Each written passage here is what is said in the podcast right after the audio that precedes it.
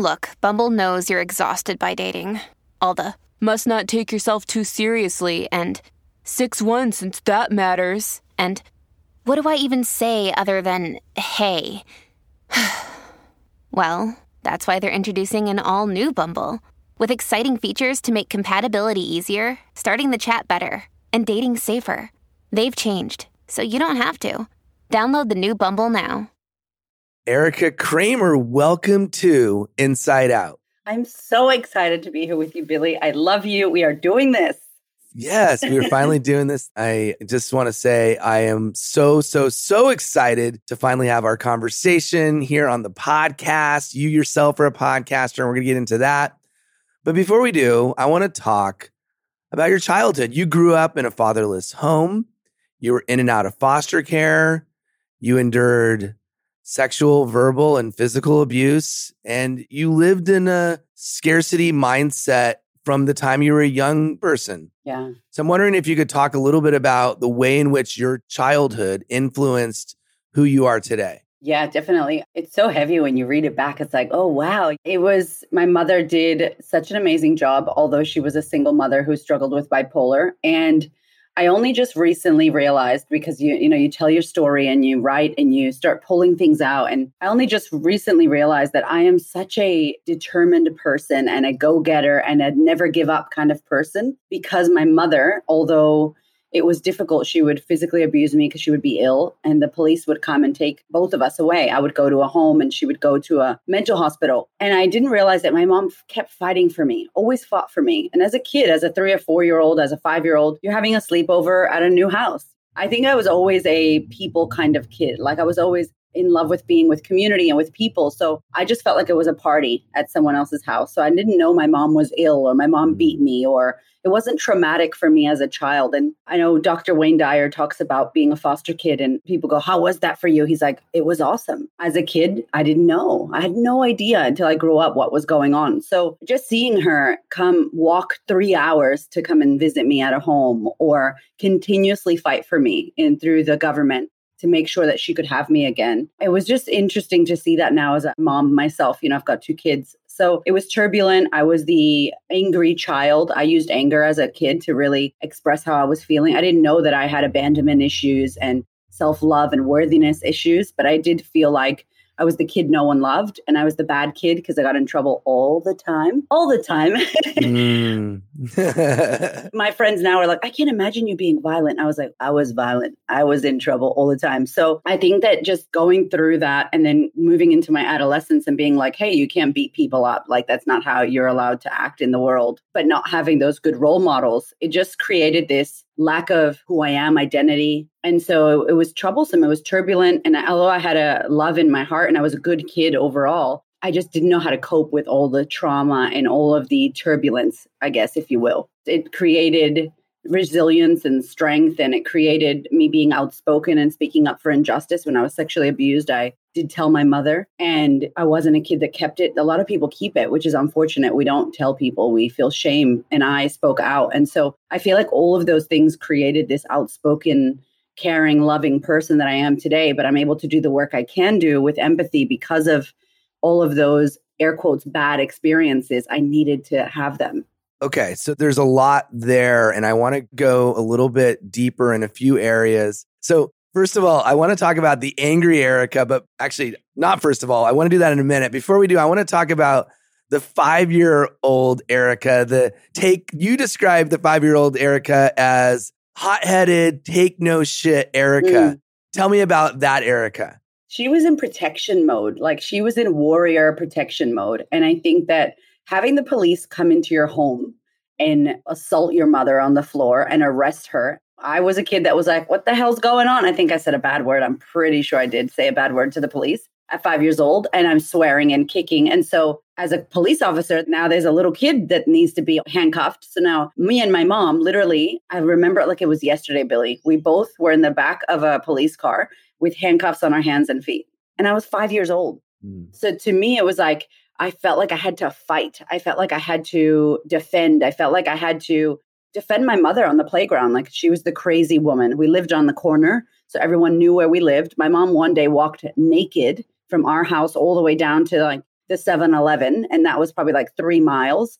So the kids heard about it. There would be someone trying to make fun of her, do something. And I just used anger and fighting and physical kind of hitting in order to try to defend her. So there was a massive chip on my shoulder. There was, and instead of being in the quiet space, I moved into the more active, like active and anger space, which, you know, anger is good, but not in the realm that I was kind of using it. I mean, jeez I get it. The protection, Yeah. it's instinctual. It probably just, you felt a connection to your mother, even though, you know, as you've said, there was all those things. And I know you've built that relationship back. But the point being is that she's your mom, she is your mother. Mm. And at the end of the day, regardless of some of the things that she did, you still felt this duty, this obligation to protect her, even as a young kid. Okay, so flash forward two years. Now you're a seven year old. You go on vacation and ultimately you get kidnapped. Mm. What did that experience do to you by your own father? So that was hectic because I didn't know of my father. He left when I was two, so I couldn't remember him. And my mom would try to show me photos. And I remember scratching his face. And I, again, anger. Like it, it all, all that comes back to me is like, man, Erika, little Erika was an angry kid, you know? It was a, that's not fair. And instead of falling into the victim space, I just got angry. Well, you know what? Now that I'm saying this, she wasn't angry, but when she got sick, like mentally unwell, she would physically abuse me. So maybe now that we're just working this out right now together, Billy, maybe seeing that it caused me to go, oh, that's how you deal with your anger. You hit people or you, your frustration is physical. That's what it is. There we go. Mm. So that's where it came from. So at seven years old, my mom had a boyfriend, and he was like the only father figure that I ever had in my life. Lovely man. We went to Puerto Rico on a holiday, and I didn't know at the time, but she didn't take enough of medication. And my mom back then would, it's manic depression. So the younger she was in her 30s, she would get manic. And it was literally like paranoia, crazy, like crazy behavior. And the older she got, she would get depressed. So she would barely have any energy to move. Mm. So she didn't have enough medication. After three days, she would go off.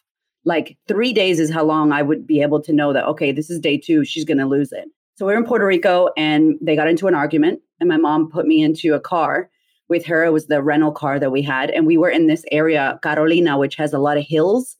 And I'd never been to Puerto Rico. I don't remember going. I was like two when I went. And my mom wasn't familiar with it either in this area. And it was raining and it was dark. And she's like, let's go. So I'm like, okay, I get in the car, put my seatbelt on. I'm in the front, seven years old. And my mom is driving like crazy.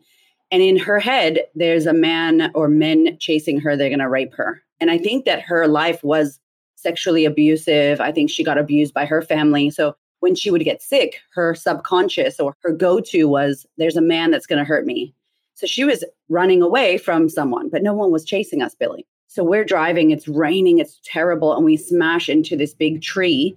We flip the car three times, the car flips, and we ended up upside down. And she gets me out of the car. It was crazy. We look past the tree, and there was this like a cliff with like a river. Like, thank goodness for that tree. And it was a massive Mm. tree that was huge. We would have been gone then and there. And so Wow. yeah, it's just, it was crazy. So that happens and she freaks out. And instead of getting help, she starts walking for three days. We just walked. We walked day. We walked at night. Our shoes broke. We slept on couches. We slept in someone's car. Like it was just a hectic experience. And I think that my dad, for 20 years, I believe that he kidnapped me. He found out about it. The police took my mom, family took us in, and he came and got me. And I was with him for a year. I had a reunion with him recently and he said, I came to save you. Like, you're my daughter. And I heard about what happened and I came to save you from your mom. And I'm like, I mean, it blew my Mm. mind because 20 years I believed that he stole me from my mother. We both believed that. And to hear his perspective was just like, oh, wow. Like, it was mind blowing. Well, it's it's really fascinating the the perspective that we have as a child and how that can change as we get more information, Yeah. as we understand ourselves and all of the nuances. I mean, I grew up with my sister had a number of issues that arose throughout her life. She had her first kid at 16 Yeah. and it was super hard drug addiction abuse child welfare coming taking the kids from her and at one point this is crazy my own nephew accused me of child abuse Wow. i was still a kid myself i'm much younger than my sister but he had this association anyhow Yeah. it's just like we the, the stories that we formulate, they're sometimes they're not always based on complete 100%. reality. Yeah. And your memory goes. Like, yeah. you know, every time my mom would come to visit me in Australia, I'd be like, Mom, what happened? What actually happened? And she's telling me stories, and I, no offense, but I don't fully feel like she remembers you know and mm-hmm. then i'm like no that's not what happened. This is what happened. So we record. I've, I've got videos of us talking about these things. So i just want to remember. I'm like this is content. We need to remember this like mm. crazy stuff that uh, honestly now my life now when i look at it i'm like it's so boring and normal and regular and happy and amazing. And like that was so crazy that i even go holy crap is that did i live does that happen? Like it's like a movie to me and i lived it. So it's like i can't imagine how it sounds anybody listening like what the hell? Yeah we'll get to the boring part of your life. We're not quite there yet. Let's now go into high school. Yeah. You've described that you basically have a permanent seat in the detention room. As i said you're that angry erika. Mm-hmm. angry erika with a chip on your shoulder. Tell me about that person about that erika. What was your life like in high school so in high school, I think I tried to be everyone. Like I tried to be the preppy girl. I tried to be the emo. I tried to be the gangster girl. I tried to like, I was trying to find out who I was. And so I literally mm. dressed in every genre and every culture, like rocker, headbanger. I mean, I was everything. And it fulfilled my Gemini desires because I'm a Gemini. So I was like, this is awesome. You tried it all. I really did, Billy. I just, I didn't know who I was supposed to be. You know, I definitely felt flawed and like who I was wasn't right and it wasn't good and it was something wrong. So I'm like, well, maybe I need to be like those girls or like these people.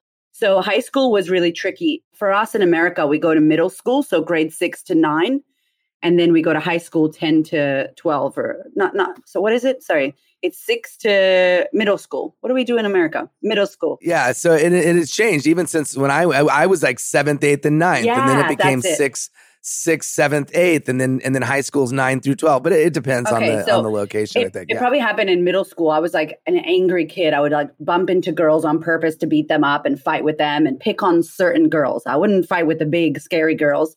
So I was, you know, seriously, I was like, clearly, I was trying to pick fights with who I felt was weak and who I could dominate because I felt dominated my whole life. And then we came into high school where I just was like, maybe change the strategy. Let's be a little bit nicer. I think what I did in middle school followed me to high school, and then I paid for it in high school because even though, oh, yeah, I feel like karma came to like hit me up in high school. Like it was like, hey, I heard you were being not nice in middle school. Let's pay for it now because I was being nice. I was changing my my ways. I was dressing more girly because I dressed like a boy, like size 40 waist pants in middle school. Like, mm, okay. And I was, I relate. Yeah, you know what I'm saying? I was like, my Jordan. I was, I had a big old, yeah. big old jean, like crazy big, bagging, bagging. Yeah. Looping the, the belt around the pants like 14 times. And I'm like, yep, this is, you know, I'm going to be a gangster and bandanas on my head, like Tupac, like the whole thing. Right. And so, in high school, I went like tight clothes. That's when girls get boobs and a bit of bum, and you start like, you know, your puberty kicks in so I went full totally different, like girly. And I just, I still got into fights with people and I would just be physical and I would be horrible. Like I would be like, I'm going to make you bleed. Like if you do mess with me, you're going to be bleeding. And like, that's why my friends now are like, can't imagine that you, but that was for real. That was me. I would get my teachers would knock on the door and be like, I had a guy, um, Mr. Walsh, he's amazing. He would knock on my door and be like, you need to come to school. And I'm like, I'm not going to school. Mm. And he's hmm. like, come on, Erika, like, let's go, like a social worker almost for school.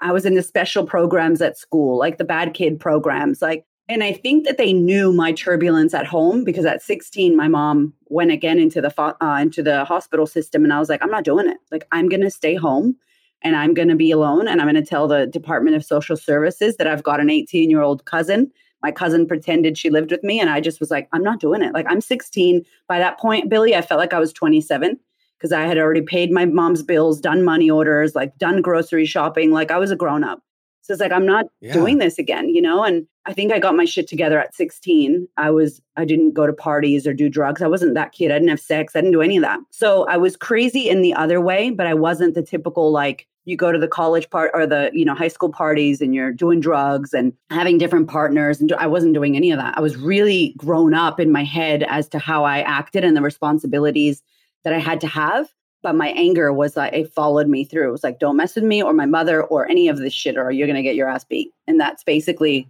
kind of what happened in high school and i just Yeah, it was it was hectic. I was lovely though. I was finding my like I want to be a nice person. I was trying to find my way and getting into nice groups of people, but the anger side would totally come out, but I was much more responsible. I was much more thinking about my future like I don't want to live here. I don't want to live in America. I don't want to live in Massachusetts. I don't want to be in Framingham. I got to think about my future. I was just thinking about my escape route, you know, and that's mm. when the mm. military thing came in, but that yeah, it was interesting. I felt like a 35 year old person when I was 16 years old. Well, you'd lived a lot of life. And when mm. you live a lot of life, you grow up quick. So it actually doesn't surprise me that that's what happened. You just alluded to it. At 17, you joined the army and you have a 10 year stint in the army. Yeah. Talk a little bit about what the army did in terms of an influence on you and the person that you've become. Yeah, so the army came to our high school, and I remember my girlfriends being like, You're not going to join the army. You're going to break a nail. Like, if you do that. And like, I was not that girl. So even just hearing that, I was like, Oh, you think I'm this girly girl? This is hilarious. Like, the army is so up my alley. Let's do this. And so I ended up joining because I thought that at the time I had terrible grades, as you can imagine. I wasn't a good student already never mind with all the distractions going on. So I had really bad grades. My mom was poor. Like all of my clothes came from subsidiaries and, and donations. And, you know, we had welfare, food stamps, all of that. So I knew we didn't have the money for college. I didn't have the grades. And I thought I should go to college. You know, I want to go for marketing. That's what I wanted to do, which is hilarious because I feel like that's what I do in my business. I just market my ass off. So, you know, I was like, I'm going to go to school for marketing. Army will pay four years of any state college and they would come to your school in the in the lunch area, whatever that's cafeteria. So I signed up. I didn't tell my mom until I had to tell her. And I said, look, I need you to sign this because I'm going to go. And she was just like, she had a freak out. And I knew she was at 17, I knew she was going to get sick. It was so weird. Like I knew it, but I still had to go. I was like, I have to go. I'm so sorry that you're going to get sick, but I have to go because this is my way out of this whole disaster that I feel like she didn't do to me, but I felt like this, you know? And so I joined the military. I joined uh, reserve. So it was like that one weekend a month thing. And so in high school, when everybody's going off to their, you know, high school graduation getaway, I was in boot camp. That was my my high school getaway was boot camp. So that was interesting. Wow. And so at some point you end up marrying your high school sweetheart. Yeah. Tell me about that. What because he was in the army too, correct? Yeah. So in, in high school, we both decided he joined the Marine Corps, which is like hardcore. Like the Marines are like the Got you it. know the first in, last out kind of. I didn't want to do that. I was like, the army is a little bit softer. So we didn't know. We were friends in high school, and then we got together, and I had no idea he had joined the Marines because also they came to the cafeteria. So their strategy gotcha. was okay. good. so he joined the Marines. He was a year a little bit ahead of me. And then I had joined the Army. So he went off to boot camp. I was still in school. And then when I finished school, I went to boot camp and it was crazy because it was when 9 11 happened. So halfway through boot camp, 9 11 happened. And they put us in a room and they were like, You're all going to go to war. And we watched the towers hit and we're like, Is this like a drill? Is this a joke? It was so crazy because no one joined for war back then. You know, we just sure. joined to go to college. So that was crazy. So when we got out of that, obviously him being in the Marines, he's like, I'm in California. I wanted to be stationed in California. So that was the goal always that we both move away to California. And before we left, he said, We're going to have to get married or do something. Because if I go to war, they're not going to tell my girlfriend and they're not going to tell my mom because she lives too far away. So I was like, I don't want to do this, but okay. So we secretly got married before he went away to Iraq and never told anyone until we had to. So you're kind of have this secretive marriage. People don't know about it. And you're doing a lot, right? You not only you're in the army, you end up working full time. I know you're you're in Miami. You're making music videos. Yeah. You're doing modeling. I mean, what haven't you done, Erika? You've done so many things. It was a, a bit of a crazy time. And then you know you shared a story of when you were younger and you had an accident. But then you had another accident. You were seriously hurt. Mm. You basically broke your back. Yeah. And in a lot of ways it broke your spirit. Can you talk a little bit about that? Yeah, yeah. So when we when he came back from war, we moved to Florida and I ended up being full-time in the military, like Monday to Friday active duty. I was just reserve initially. And so we went out one Saturday night. And, you know, it's so crazy because I do believe that in America we have a really bad drinking and driving habit where I don't see it in Australia at all. And so we went out one night, we drank a lot, and we got into our car. And I sat in the middle. And he, I told everyone, put your seatbelt on, but I didn't look after me, which is something that's interesting. It's been, you know, a pattern. Mm. It's like I don't look after myself. So we're driving. We go, uh, what's the max? 160 miles per hour. We're at the max that this Fast and the Furious Mitsubishi Evolution car goes. There's no chip in the car, so it's at max speed. We smash into a ditch. We hit a tree, which pushed us into a van and then slammed us into like a convenience store. And that's when I was ejected. So I did fracture my back. I had to get like metal fusion to the bone was gone. Like I had to create a bone with metal. I smashed my left ankle and I just, I was in hospital for 30 days and I'm just trying to learn how to walk. And honestly, like peeing without a catheter was like, that was a win. You know, it was like, it was Mm. horrible. So th- I was 23 and this happened, and it kind of was a wake up call. And I was like, what am I doing with my life? I'm in the military. This guy that I'm married to is going to school and doing his dreams, and I'm not doing what I want. So in the army, I decided I'm going to go to hair school at night. So I was in the military Monday to Friday uh, in Orlando, Florida. So in my whole get up and my boots. And then at night, I went to hair school. And at hair school, you had to wear all black and like have your hair done and have your makeup done. So already that was crazy to be like soldier and then pretty woman in black at night, yeah. scissors and blow dryers. And then I decided to start modeling because I wanted to be an actress. And I'm like, well, that's kind of close. It is not close. Like that is a whole nother world, but I didn't know. So I started modeling. I lived in Florida. So it was like too easy to go to Miami and do like Spanish music videos with like Pitbull and Jadakiss. And there was so much happening in that world, like magazine covers. And I really loved it. And I realized that it was my call for validation that I didn't get as a kid. Mm. I was getting validated through my, you know, supposed beauty or my body or, you know, the way I looked, as opposed to validating myself for who I was and my intelligence. And I had no idea. So I was just doing this to get some attention and validation and a stamp of, hey, you're not broken. You're not damaged goods. You're actually a good person, which I felt like damaged goods. So Mm. yeah, that that was that was interesting doing that plus military plus I was selling my calendars to the military people, so at least I had a good lead generator there. There you go. Your, your early marketing. was- yeah, I, was- love it. You got like a second chance, a second shot. You easily could have died. I mean, let's For let's be real about this. You were ejected from a vehicle going 160, did you say? yeah, like the max. Like I think in America, The max. Yeah. So you're going I mean, it's just crazy. I don't know how I we didn't. Did you feel it though? Did you feel it at that time that you got a second lease on life and do you think that was one of the motivating factors that Totally, made you want to do all these things? hundred percent, like a million percent. It was like when we went to see the cars at the body shop. The guy was like, "I'm so sorry for your loss," and I'm like, well, "What do you mean?" He's like, "You know, whoever was in this vehicle, I'm sure they passed." So, and we're me and my husband are Mm. like, we were in the vehicle, and he's just like, like his mouth dropped. He's like, "Are you kidding me?" Like, there's no all four tires off, all four doors off, the roof off, like everything in that car was gone. Like I, it was crazy. Like there's no way. So I I feel like you're right. Like I was like, okay, this is my chance. Like I could have been paralyzed. I could have died. Like I need to really take shit seriously and do what I want. And so I did have this insatious like I'm going to climb the charts of modeling. I'm going to be on magazines. I'm going to be on videos. I'm going to do this. I'm going to do the thing that I want to do, which I thought was being an actress or having fame. Again, a lack of mm-hmm. validation. I thought I wanted to be famous, like Lo, you know, and it was. It gave me this fire. I was on my bedside table, healing, writing to photographers, and trying to like. I got myself into FHM and Maxim, and like just on my Mm. phone, like on my computer, like trying to type things in, and yeah, I had this like holy shit wake up. It was like a wake up call, my first wake up call. Yeah, a, a big wake up call. And then you had what you've described as your control alt delete moment. Mm. What was that moment? So the following year after that accident, we w- had a party for Cinco de Mayo. It was like that 5th of May. There was an Oscar de la Hoya and Mayweather fight, which I'll never forget. It was a massive fight that we had at our house. It was a party. We had friends come to our house. From that point, we never drank and drove anymore. Obviously, we never didn't wear a seatbelt. We really learned our lesson. It was a year later almost. And we had this party, and it was about midnight. And I'm like, listen, I got to go to my army one week and a month tomorrow. So I, you can't be late for the army formation. So I'm going to go to bed. Everybody have fun. We were at home. I go to sleep, and I wake up in the morning, and my husband wasn't there. And I'm looking around. I'm like, where's Giovanni? Where's Gio? Like, where is he? I see his friends on the couch. I'm like, have you guys seen him? Where is he? And it was this eerie feeling of like, where did he go?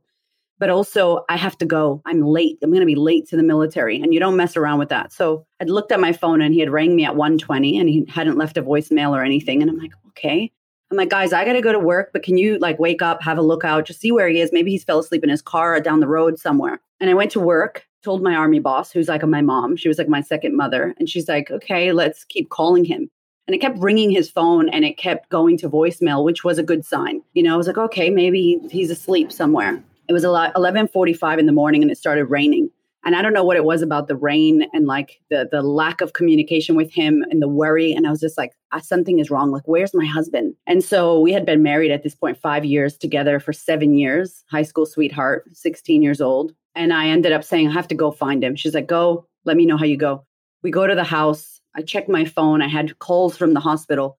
And the hospital had called me because the year before, when I broke my back, I didn't have health insurance because I didn't think I needed it, right? Like I was 20 years old. So I rang them and I'm like, listen, you guys rang me. I don't know if there's any information. I'm looking for my husband. I called prisons. I called everywhere. They're like, look, we can't give you any information over the phone. If you want to check, just come in. Very like casual. I'm like, cool, we'll go to the hospital. And I remember going to the hospital and waiting and waiting and waiting and waiting in this waiting room where it's like the bad news room. And I'm like, I don't, I don't want to sit here any longer. It felt like days, Billy. And finally, the double doors like swing open and it was like slow motion. And I see the nurse and I see the, the man with a clipboard doctor come out and they just like, I'm so sorry he didn't make it. And I'm like, I so don't comprehend what they're talking about because I don't even know why I'm there. And I'm like, I'm sorry, I don't understand like I just kept saying, I don't understand. It was like a moment of insanity. I was just like, I don't understand mm. what you're saying. And they're like, you know, Giovanni Lopez, your husband didn't make it. We did everything we could. He didn't make it. And I'm just like, what? Like, I mean, I couldn't even show emotion, Billy. It was just, I was so shocked. I had never had anyone in my life die. I'd never been to a funeral, never saw death at all. And then, like, my husband had died in a car accident. It was a crazy moment. And it was the moment where just everything went to shit, numbed out for the next five years. And it was just, I almost couldn't cope because I had so much trauma in my childhood, so much loss, so much physical abuse, so much crazy stuff that then that happens. And I was like, I'm done. Like, I don't think I can do that. So I just had to like almost pretend that nothing ever happened in my life. That control delete came from that, that feeling of like, I'm out, like I'm done. I, I, I can't do this. Not to commit suicide, but to be like, I can't deal with normal life. So I'm just going to numb out. The amount of grief and trauma that you endured up until that point would stop anyone in their tracks. But then to add that, mm. and I know that stands out, understandably so, as making everything else seem small. Yeah. I, you've described it. You, you, there's no words, there's no feeling, there's there's nothing that can describe the void that you had at that moment. I can only imagine, and I and I don't even want to imagine what that feels like. But you know, you'd been in foster care your mother's bipolar, mm. you know, had abusive experiences, kidnapped or some version of being kidnapped, a backbreaking injury where you're thrown ejected from a car going over 100 miles an hour. Mm. All of these things collectively are they're horrible. And then to have this happen, I can understand you had the the feeling that you had, the hopelessness, the giving, the wanting to give up. Mm. As you've described, the next 5 years were super hard. They were super challenging. So, what was it at the end of the five years? What was it that helped you find this new version of yourself or the beginning of this new version of yourself where you were able to finally pick up the pieces and become the person you are today? Because if you're not a story of redemption and resiliency, mm-hmm. I don't know what is. The fact that you are who you are today, I'm blown away. Thank you for sharing your story. So, how did it evolve from there after those five years? Yeah, thank you, Billy. Thank you so much. It was I think what happened was I I tried to pretend like nothing happened and tried not to deal with it. And I think we all do this. We shove things away and we're like, not right now, not right now, not right now. And so because we don't deal with it, it kind of deals with us in other ways. So I would attract these people into my life, friends or or or men, relationships that were just toxic. And I felt at this point like damaged goods, like messed up, like something's wrong with me. I, I, kind of felt like uh, something is wrong with me. I got it heavily into drinking. I still drank and drove. Unfortunately, I hate to say it, but I did. You know, I just didn't care anymore. I was like, whatever. So I didn't care. But then there was this this other underlying success thing that was like, come on, we have to do something with this. So I was still modeling. I was doing a lot. I was doing a lot of videos and things, drinking, hanging out with the wrong people. And then I finished my hair school thing, my degree with hair, my cosmetology. And I got an opportunity to manage this franchise, this new franchise. And the owner was like, You're in the military, you've got leadership. I know you do. I want you to do this. And I just graduated from school. So I'm new to, to this. And I've got 12 juniors who just graduated. And he's like, Here are the keys. Here's the checkbook. Go run this prototype franchise. So it was kind of the best thing that ever happened to me for someone else to believe in me because I did not believe in myself at that point and to see my mm. potential, you know, it was like, so then I went off to Utah, got training. I learned about managing and coaching and like how to manage teams. And I use that now still to this day, like that skill that I got from then. Went to a big conference in Las Vegas and I met a man in Las Vegas, as you do. Ladies, do you understand? It's like, oh yeah, I'm in Las Vegas, you know? And I met this man who was from Australia and I had always dated like my ghetto peeps, you know, my my Latin men, my black men, my you know, my my even the white guys that like baggy jeans that were from the hood. This guy's like skinny, tall, wearing tight clothes, has a crazy accent, total different to what I was into. Not my type, I guess you would say. But I was intrigued, you know, I was intrigued with his accent and how he saw the world. And anyway, we got into a relationship together he lived in Sydney, Australia. And we just kept Skype back and forth back when Skype was a thing. You know, we kept chatting and it was a great distraction to what was going on in my life. That's really what it was because I had terrible relationships with men throughout that time. So I'm talking to him and he's like, I'm going to come to visit you. So he came to visit me and he's like, Why don't you come in to Australia? And I'm like, You know what? Why not? Like, I have nothing to lose. Like, I have nothing here. So I really believe that if I moved away to another country, that everything would just dissolve, you know, be like a fresh start. And like, I don't have to deal with my stuff. My stuff's not going to follow me across the Pacific Ocean, but it totally did. And so I ended up coming to Australia. That relationship didn't work. He was not a nice man. It worked out that he was really narcissistic and condemning to my past and everything I'd been through. I met another man who was basically the same guy, but a different face. So I ended up in Melbourne for the second man. And I was at the gym with my personal trainer, Hamish, who was a really dear friend and a beautiful man, but he was a personal trainer. He wasn't, there was no chemistry there. And I remember crying on my birthday, being like, this guy broke up with me and I'm in another country. I literally moved to Australia for this man. And then I moved to Melbourne for another man. Like, if I'm not the biggest loser in the world, I don't know who is. And he was like, it's okay. These things happen. You know, let me connect you to some of my friends. You know, Melbourne's awesome. You're going to love it here. Don't worry.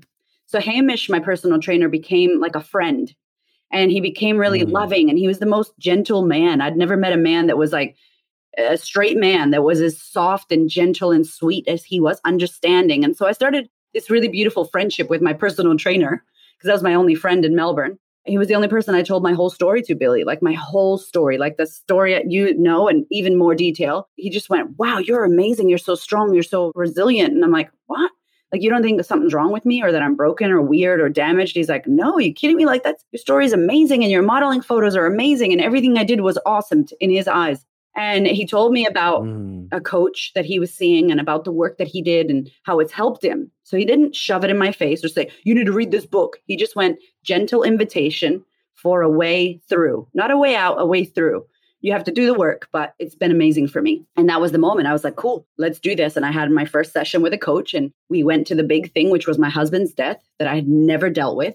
And from that moment, that day, I was like 12 months later, I was a completely different person. We had invested 30K plus on coaches, healers, brand, not even healers. I was more into like coaches and mentors and retreats. And then I got into business mentorship. And it just eight years later, here I am. You know, it was like, oh my gosh, I'm so obsessed with this, with the possibility of healing such a air quotes messed up life. Like I was so messed up, yet I was able to take responsibility and shift it and change it and and learn from it and use it to make me strong as opposed to let it victimize me as the poor me, woe is me person that I was being. Mm. Yeah. Man. Hamish. I know. Hamish comes into the picture. And so clearly the influence that he had at the time. You know, when somebody believes in you, mm. when somebody does what you've described and they they see your story and they don't think, "Oh, you're broken, oh, you're wounded, oh, you have all this trauma in your life, therefore somehow you're not worthy or you don't deserve to to be and have the life that you're capable of having. He didn't see any of that. He saw the brilliance of your resiliency. Yeah. The tragic beauty of your life, despite all of the odd obstacles that were in your way. And I know today he's your husband. Yes. And that's a beautiful thing. So let's talk about mentors and teachers. There's so many that I'm sure have touched you, but I know somebody that's very important to you is Wayne Dyer. Mm, And you said that you wish you could have met him. yeah. If you met Wayne Dyer, what would you say to him? Me so emotional. it's like I felt like I met him in my dreams, or I feel like our spirits met. Mm, Yeah, I really do. it's possible, right?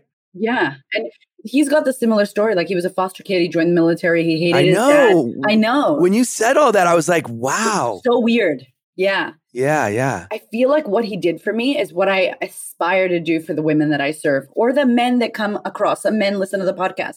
He really showed what was possible.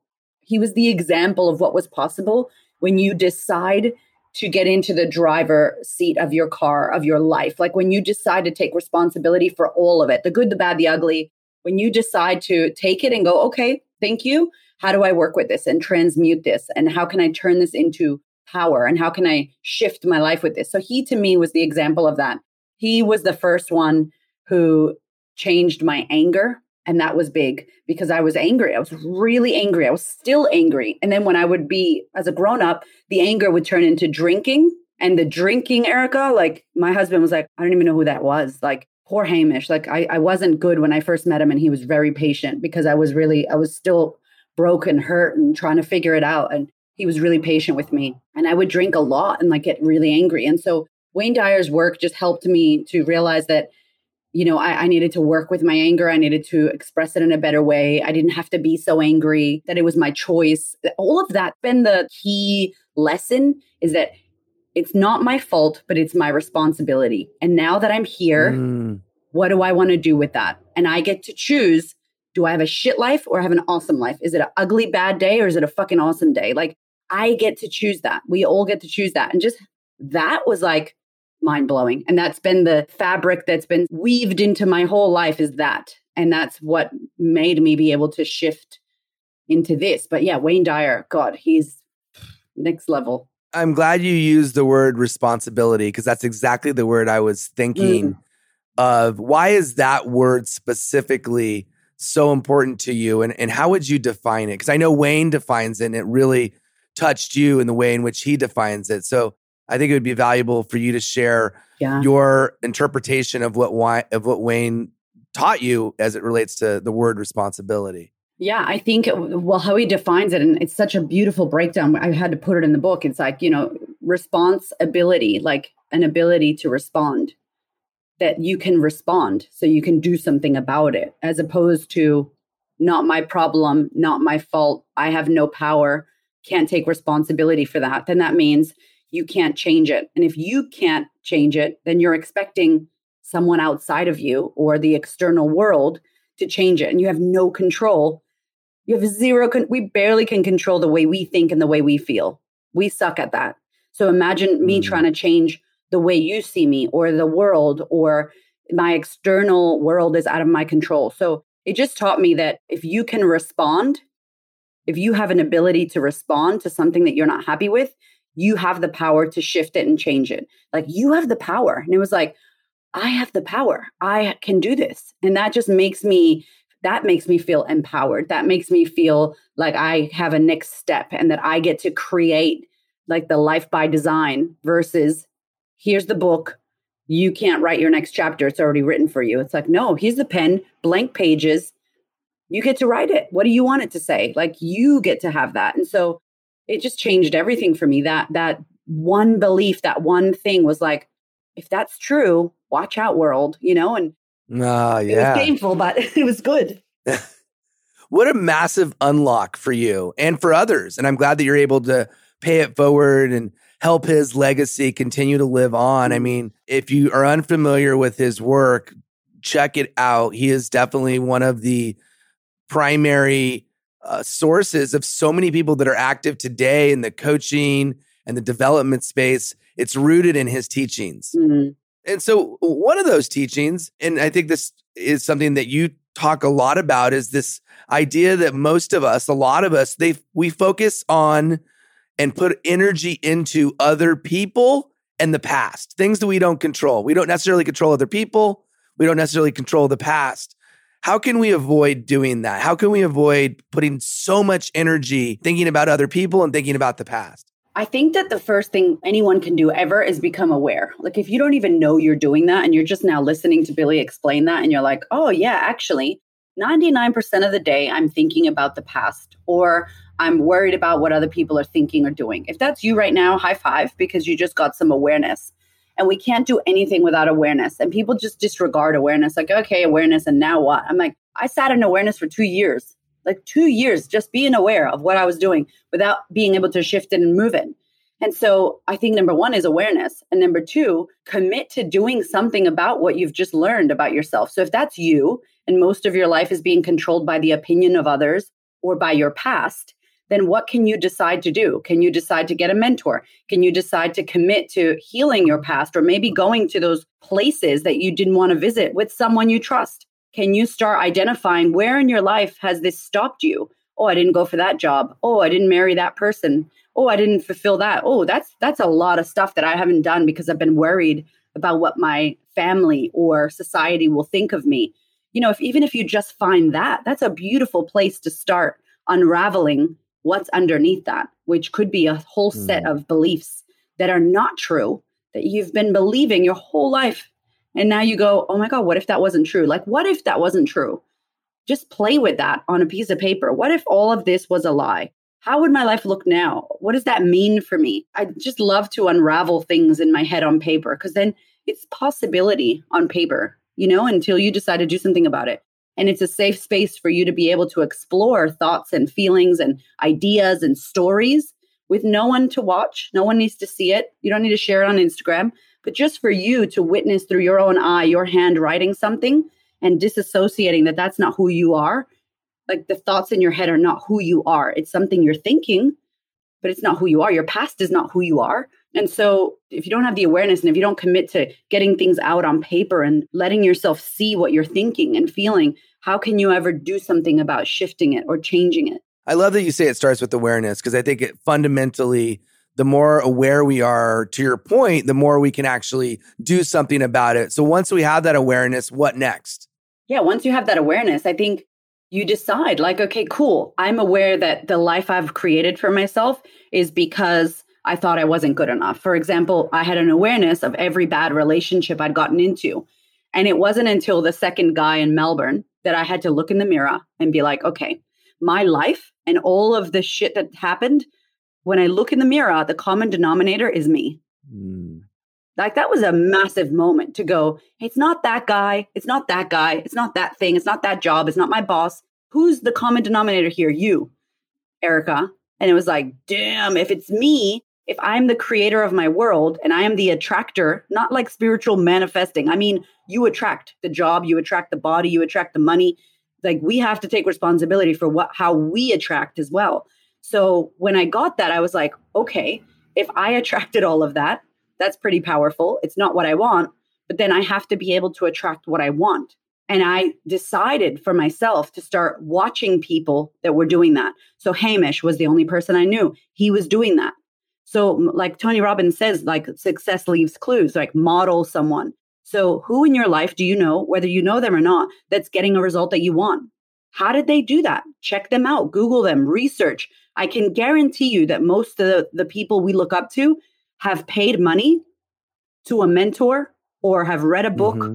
Or have committed to the growth mindset where every day they get up, they meditate, they listen to podcasts, they surround themselves with good people. There are certain things that they do. And so if you replicate those things, if you go, I need to get my awareness up, I need to not hang out with assholes, I need to start eating better food, I need to move my body, I need to change my job because I'm not happy. I say, like, take a comb and comb through your life. Where are the knots?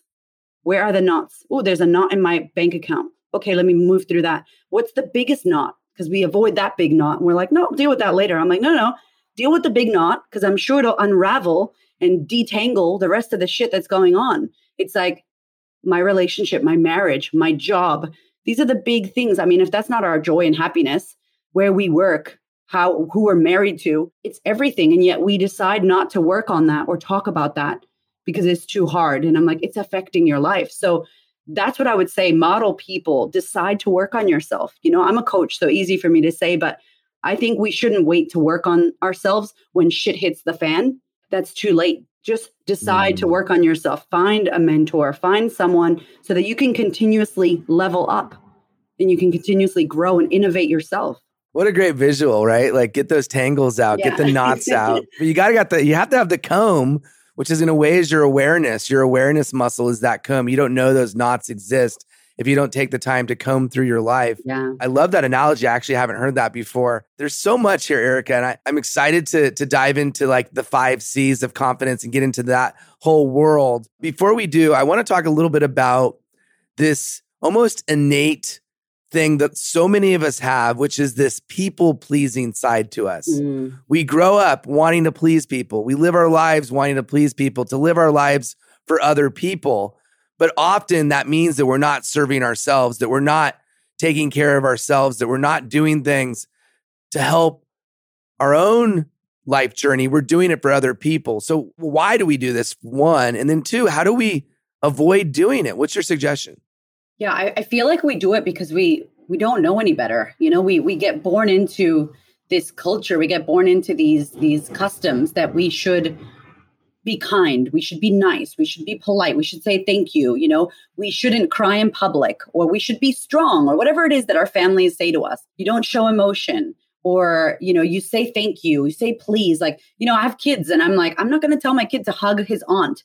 If he doesn't want to hug her, you don't have to hug her, buddy. You know, you get to decide. It's like, be nice. you know, like, be nice. Don't say that. Like, kids want to be real and they are the realest and we try to make them fit into this like be nice and be kind and be a people pleaser and so i think that one of the things that we have to realize is that if you continuously are trying to please someone else think about why we are trying to get people to like us and so I say a lot to my clients and it pisses them off. But I'm like, if you're people pleasing, if you're saying yes when you mean no, you're a manipulator and you're a liar. And they're like, what? No, I'm not. I'm like, yes, you are. Because you're manipulating. You're saying, I'll do this for you so you can like me. Or I'll say yes, but then you have to say yes to me so that people can like you. And it's like when you realize that you want to say no and that the kindest thing that you could do is say no, like the kindest thing, like, no, I'm sorry, I can't do that. Because if you say yes and you really mean no, you actually get pissed off at people. You talk shit about them, you gossip, you you get resentful, and that's mean anyway. So it's like you might as well just say no and honor your no to them, which is a yes for you. And so I think that's one of the things we just get used to people pleasing and, and saying yes to people so that they like us. And the second part is no one knows you. I mean, we talked about it before. You barely know you. You know, I don't know who I am. I'm still discovering. I never want to know who I am. People say advice, you should know who you are. It's the worst advice. You should never know who you are. I hope you are always discovering who you are by learning who you're not. Mm. You know, if I know who I am, I'm ingrained in this this identity. I'm identifying. And so I'm not my hat, I'm not my my podcast, I'm not my followers on Instagram. I'm not that. Like I'm so much more. And so I think if we don't know who we are and we're constantly trying to figure out who we're not, how the hell can someone outside of you judge you and know who you are? So I say for how to let go of caring so much what people think about you is like let them be wrong about you. People will get you wrong because they don't know you. So they're judging a version of you that's not true. Can you let them be wrong? And can you be okay mm. with that? Mm. And it's like, cool, you get to think whatever you want to think about me. That says nothing about me. And Wayne Dyer says that, you know, it says everything about you. And that's not really who I am because I'm not even her anymore. I'm evolving and changing so quickly that you're not even going to catch up to who I'm becoming. And I don't care what you think. That's not true. So I just let them be wrong about me. I'm Byron Katie, who I got to interview on my podcast, who I look up to so much. She's like, be generous. Are you generous? Let people have whatever opinion about you they want to have. Be generous. And I was like, you know what? That's mm, awesome. That's you know, powerful. Yeah. It's like, I'm generous. You get to think whatever you want about me. That you get to do that. Enjoy that. I'm over here creating my life, designing what I want to create in my life. And I'm generous about everyone. Everyone's going to think something, you know? And so we have to pay attention to who we're being. And if I give you a tangible how to, where in your life have you not done what you wanted to do? And if you could sit down and I love writing, I think writing is really powerful, especially in this digital world where we audio and voice record and use apps. I think a pen and a paper or a receipt or a napkin doesn't matter. Just writing down, you know, what do I really want to do that I'm scared to do? And why haven't I done it? And if you can follow the trail, most times it's because of what someone or something or a person or a group will think about you society, your parents, your mom, your wife, your kids, how you will look to them. And right there, if you just identify that and go, wow, so I'm not going for that pay rise. I'm not going for the career or the business I want.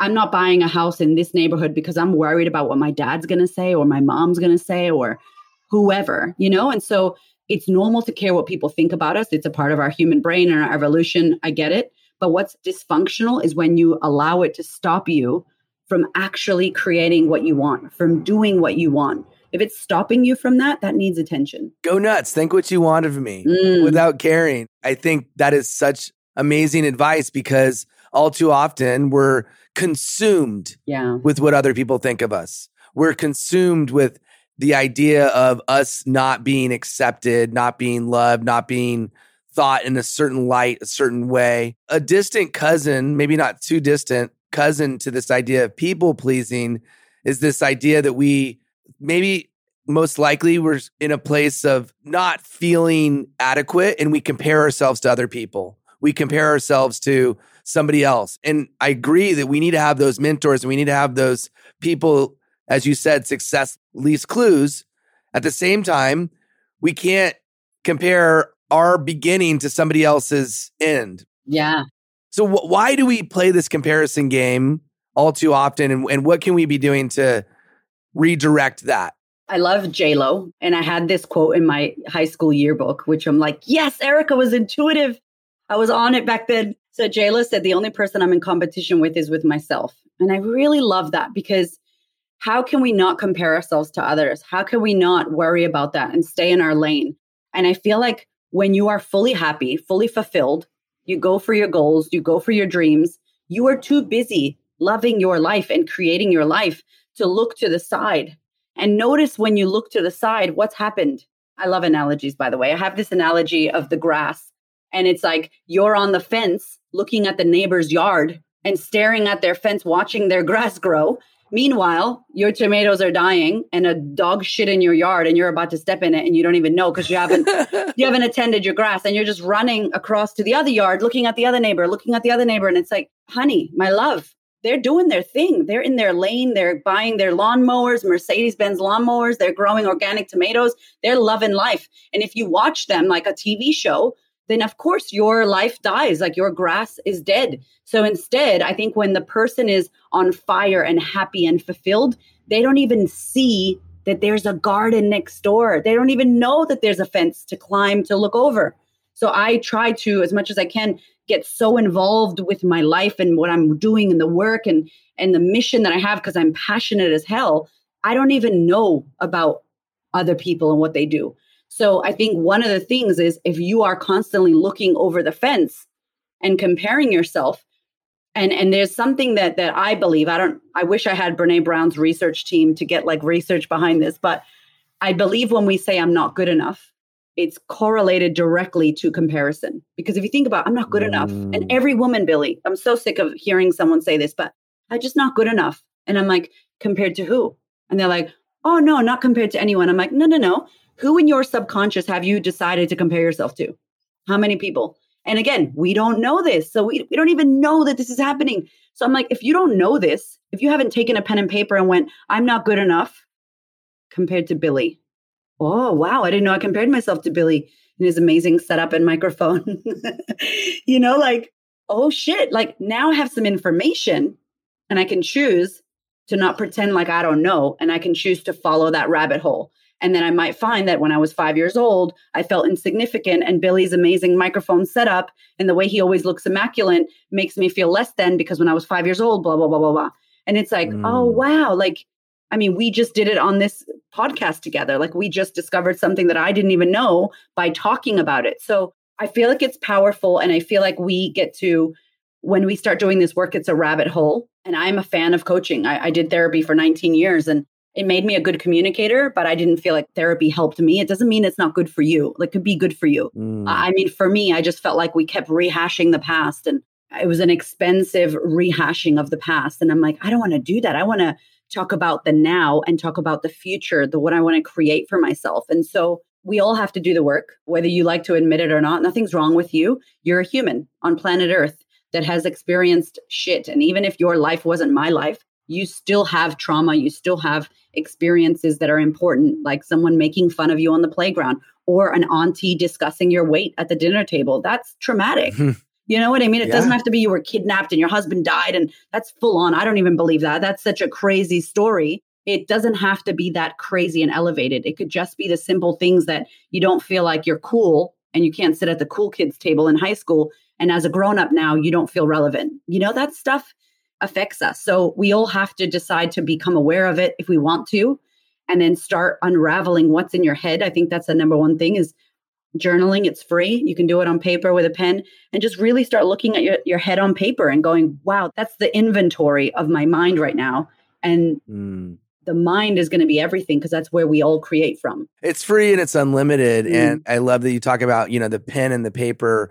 There's all sorts of technology that exists, but there's something powerful about the pen and the paper. Comparison, as we talk about this, I'm, I'm thinking about how it only feeds our fear, insecurity, and doubt that a lot of us, probably all of us, not probably, yeah. definitely all of us have. And when we only, it's like adding fuel to the fire when we when we play that comparison game. Kind of round out here this this amazing conversation. I want to talk about confidence, specifically the five C's. On the road to those five C's, one of the things that you're an advocate for and that you believe in wholeheartedly is this idea that your book says it all. Confidence feels like shit. You're uncomfortable. Like you're uncomfortable. And you say playing it safe is the path of least resistance, and that you really suggest not playing it safe. Why is that? Yeah, I think that, uh, you know, we have to get uncomfortable. How can we grow if we're not uncomfortable? So, you know, we know this world, the world of safety, the world of the things we always do. We know what that equals, we know what it creates for us. When we want to do something really scary, and I call it like a skid mark moment, you know, you're just like, oh my God, I'm so nervous. Like I think about a TED talk, you know? The fact that I want to do a TED talk already elevating, amazing, how exciting. Like this is something new in my world that I can look to. Am I scared as hell? Of course. Do I want to compare myself to all the amazing TED talks? Natural. Imposter syndrome? Natural, right? It's so I think that when you're brave and courageous enough to live a life that you go for what you want, a life that's for you, your life, not anybody else's life, Billy's life, what Billy desires, when you're courageous and brave enough to live that life, you're going to feel discomfort, I would say 50% of the time. I would say half of your life is going to be discomfort. That's a lot. And so, are we okay with being uncomfortable, being pushed, being stretched? How do you feel when you're in a space where you don't know what's going to happen or you don't have control? You know, control freaks, we hate this, right? Like it's like, oh, I don't know about that. I want to, I want to be able to decide the whole thing. And it's like, no, we don't get the privilege of feeling safety and comfort when we're about to do something awesome and epic that we that we've never done before. That's huge and that we feel really big about as if it's going to feel I mean nothing that you have in your life has been easy that you appreciate and that you actually worked for. Nothing is easy. And so why do we think that creating confidence should be a walk in the park? You know, and so I, mm. I, I say mm. it feels like shit because it's the brave people that decide, you know what? I'm going to do something. I'm going to go for that thing. I'm going to go against the grain. I'm going to try doing the opposite of what everybody does. And I'm going to follow my heart. That is courageous as hell. You're scared the whole time. You're, you have butterflies doing a dance party and you're just like, I think this is wrong, but it feels right. And that's that feeling. So confidence feels like shit. It's like you're walking through the jungle of shit. There's monkeys and they're throwing poo at your face and you're getting, you're getting scratched and thorns and it's messy as hell it's so messy and the jungle of shit is what I'm going to call it. And it's horrible. And no one sees that. There's no cameras in there. There's no microphones in there. It's a hot mess and no one's allowed, just you. You're the only one with the point of view. And then you crawl onto the TED stage with poo on your face and you're like, hi, everybody, I'm doing a TED talk. And they're like, oh my God, that was amazing. You are amazing. And I'm like, but did you see me five seconds ago when I was down on the ground crying and a fucking monkey threw shit at my face? Did you see that? no one saw that. You know, and so that's that's the visual of, of confidence. I feel like it, it's hard and no one sees the hard. We only see the end result. Therefore, we compare ourselves to that. But we all walk the same walk. We all feel self doubt. No one gets to escape that. Like the people we believe in, the people we look up to, they're all going to doubt themselves. It's a part of the process. What you say is is confidence is all about doing the scary shit. Yeah. And that safe is boring as fuck. Mm. And I love that just no holds barred, just like attitude, because doing that scary stuff, it, it, it's what builds confidence. And, and you know, I'm all about frameworks. I want to talk about these five C's mm. that you mentioned in your book can you share what those are and why you've chosen those words specifically? Yeah, yeah. To help help understand confidence. So in the book, I talk about confidence as a practice. Like if anybody does yoga or meditation, it's a practice. So it's something we have to commit to continuously doing if we're going to get better at it, and we're going to be perceived as air quotes confident. So I don't believe anyone is confident. I believe we're in a practice of it. And so I sat down with my husband one night and we're like, how do we explain how the most confident people in the world live their life? How do they create confidence? Because confidence is created. You know, you can't go on Amazon and buy confidence. You can't. It doesn't get delivered to your door. You don't reach now I'm confident. I've done 17 hours of confidence study and now I'm confident. Like it never happened. So it doesn't exist that anyone is confident. Therefore, how do they create it? You're in a practice. And so after 10 years of researching women in this confidence space, I just looked at the things that we do and we're like, how do we put this into an actionable, tangible framework that anyone right now can do and check where they are in the five steps, the five C's of confidence? So the first one is choice. And choice is all about what are you doing? What are you doing? What are you not doing? What decisions are you making in your life? What decisions are you avoiding? We pick choice because it's a powerful word to decide that we have a choice. It's not made for you. It's like you can choose the big decision that you've been avoiding to quit your job, or you can choose what the logo is going to be on your new business. I mean, the logo to me, I feel these are the little choices we make that distract us from the scary shit that we really need to choose, the scary stuff that we haven't messed around and decided. And so, if you're here, if you're in this space of, I want to practice confidence and I don't know what my choice is, I don't know what I need to do, I want you to think about what's a big decision that you've been avoiding? What's something that you know when you comb through the knots that you're like, ah, oh, I need to do that, but I'm too scared. Write that down. Like, this is the big choice, the big decision that I need to make. So, number one, confident people make choices. They mess with the big decisions, they move through these. So, that's number one. Number two is courage. And courage is hilarious because I feel like we think that courage is this lion and that we're so courageous and we're amazing. And it's like, I'm so courageous and strong and powerful. And to me, how I see courage is you're scared as hell and there's pee dripping down your leg and you have skin marks and there's poo on your face and you're like, holy shit, is this the right thing? And you're in self doubt massively and you're in the dark and you have to walk in the dark and you're like, holy shit, what if I fall down? Okay, well, I'll never know. Let me take a step. So to me, once you decide and you have this big choice that you know you need to make, you're going to sit in courage. You're going to sit in this I'm scared. Is it normal? I want to tell you it's normal. I want to tell you that courage is about you being scared. Courage feels terrible. Courage feels like I'm unsure. So there's a big choice that you need to make. Now, number two, you got to muster up the courage. You don't get courage to be courageous. It's like you're sitting in this unknown. So, number two is courage. I feel like we need to move through this pee dripping down the leg, scared as hell moment. You're on track. So, if that's you, high five, keep moving. Number three is create. So, confident people create. So this word is not called action on purpose because action is just just do do do hustle hustle hustle. I think we're in this hustle mentality where we do so much and some of the stuff we do is mm-hmm. counterproductive. It doesn't help us. It burns us out, right? So confident people create. Creation is about taking one tiny tiny tiny small step towards that big choice, that big decision that you made in your life. So you're going to quit your job. Maybe your next step is mustering up the courage to look for a new job to look at your values and what you actually want to do, to tell your partner, hey, I don't want to work here anymore. That's one step towards you leaving your job. Now, you're not leaving your job yet, but if you don't tell your partner that that's what you want to do, they're not going to be on your side, that therefore you're not going to get the support you need, et cetera, et cetera. So, create sometimes you don't have a clear action plan as to what to do. You don't have a do this, now do that. And you have to create it. You have to find a way. You have to create opportunity. You have to create a new way for you to move through. So I love the word create because it's about taking aligned action mm.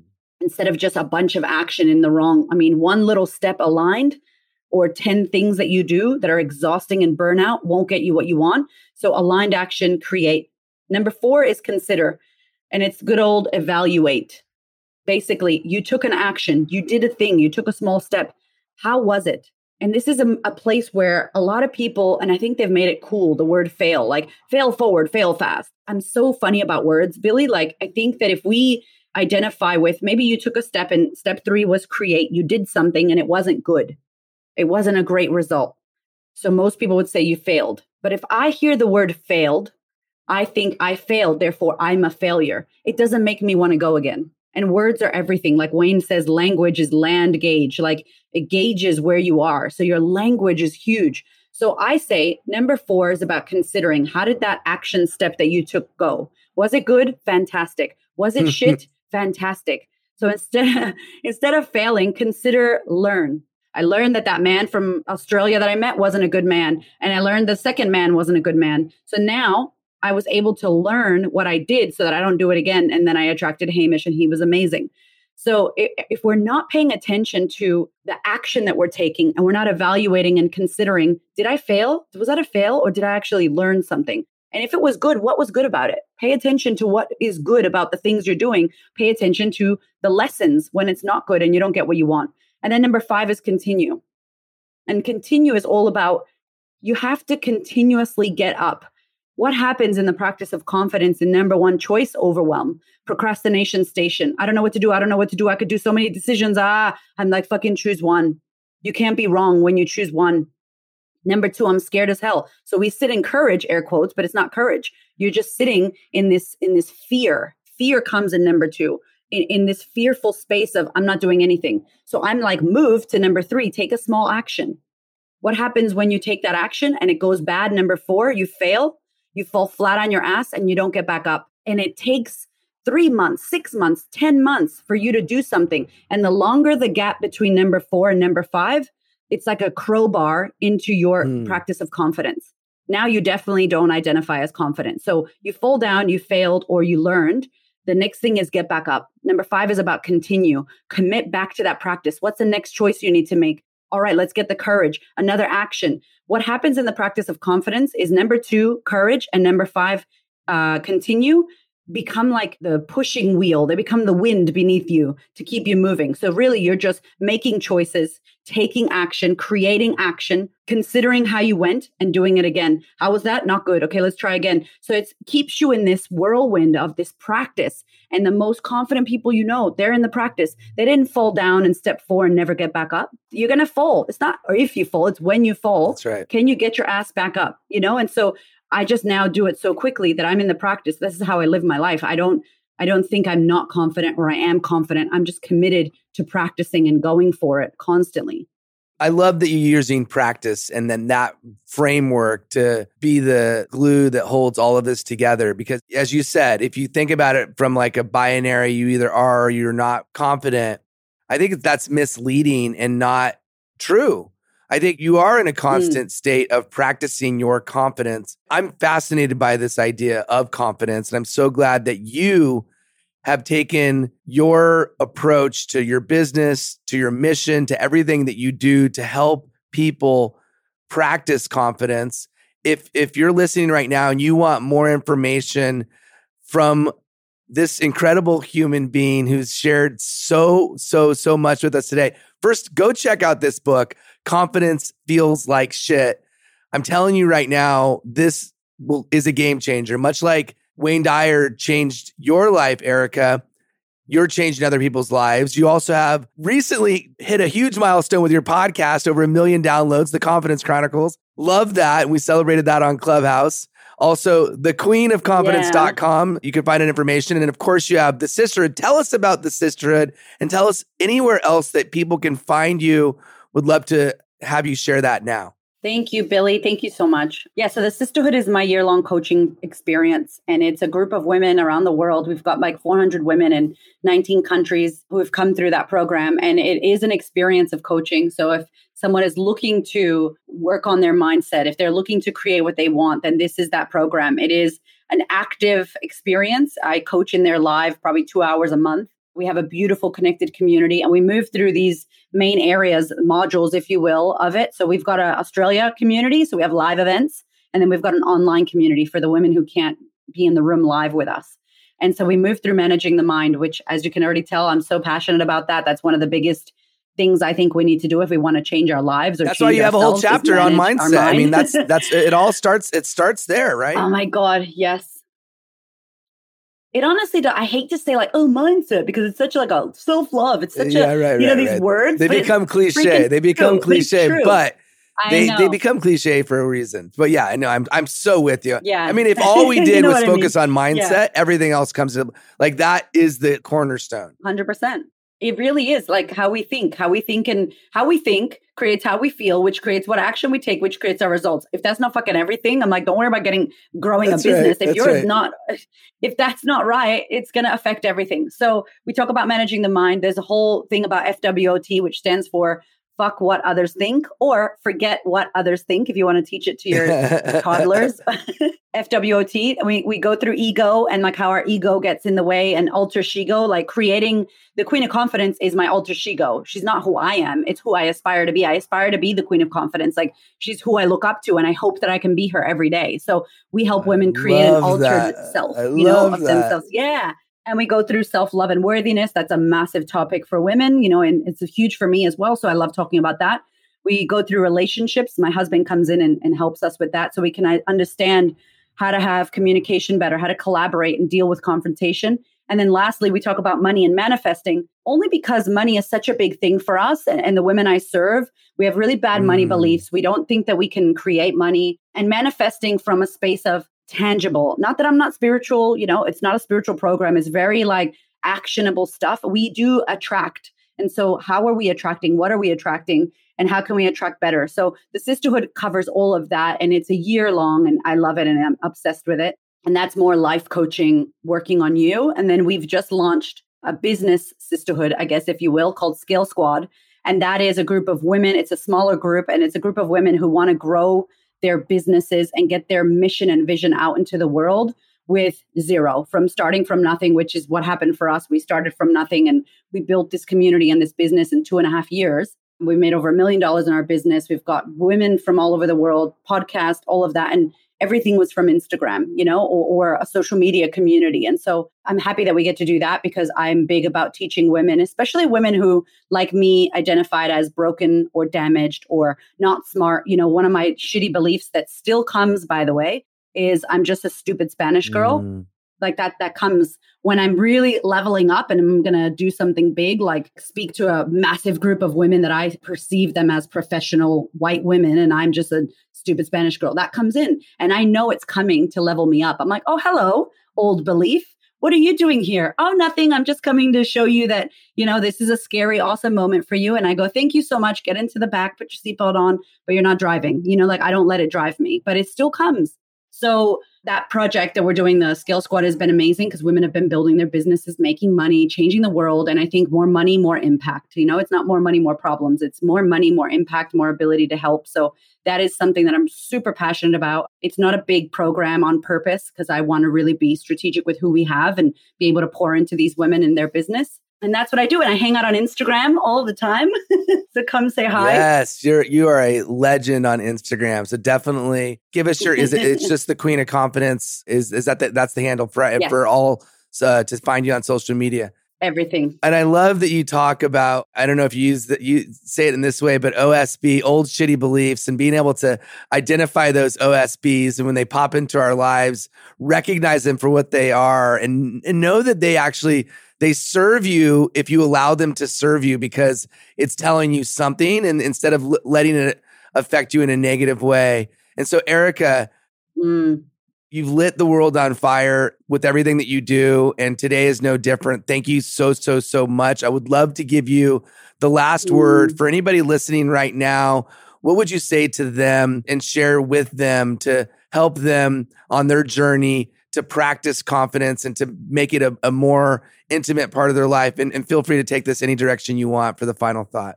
Well, firstly, I want to say thank you to you and I want to honor you for the work that you do and who you are in the world. I've never met you in person, but honestly, I feel so connected to you just from meeting you on Clubhouse and speaking to you a few times here. And I just want to honor you and thank you for your heart and for your care and your desire and the work that you do. I just think you're such an incredible, beautiful human being. So thank you for thank being you. you. You. Like, honestly, you're.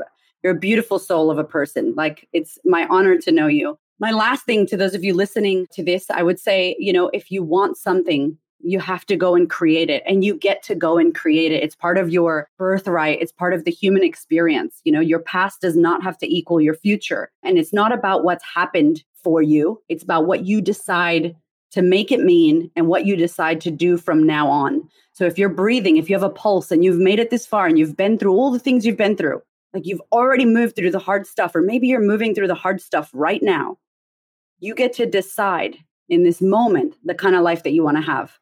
And it does not have to identify with what's what you've done or what you've been through. None of that defines you. If you want to create something just know it's going to feel hard.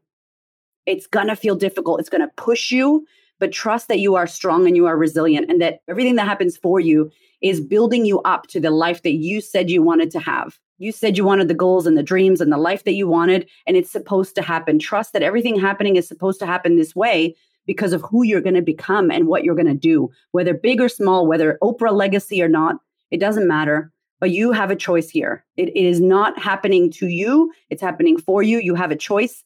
Please work on yourself because it makes the world a better place. And if you're a parent, let me go ahead and sucker punch you right now. Your children will not listen to what you say, they will model what you do, they will model who you're being. So do not think that telling them to be more confident, yet you look in the mirror and you hate yourself, mm. they see mm. that. They feel that. So you have a responsibility directly because you had a human, a little mini human, to work on yourself so that you can be the example of what's possible for your child or the children around you. So it's not going to feel good. It's going to feel like shit. If it feels like shit, high five, you're on the right track.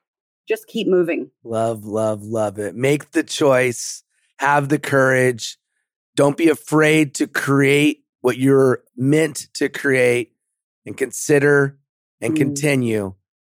And don't worry, if it feels like shit, you're doing something right. Erika Cramer, thanks for being on Inside Out.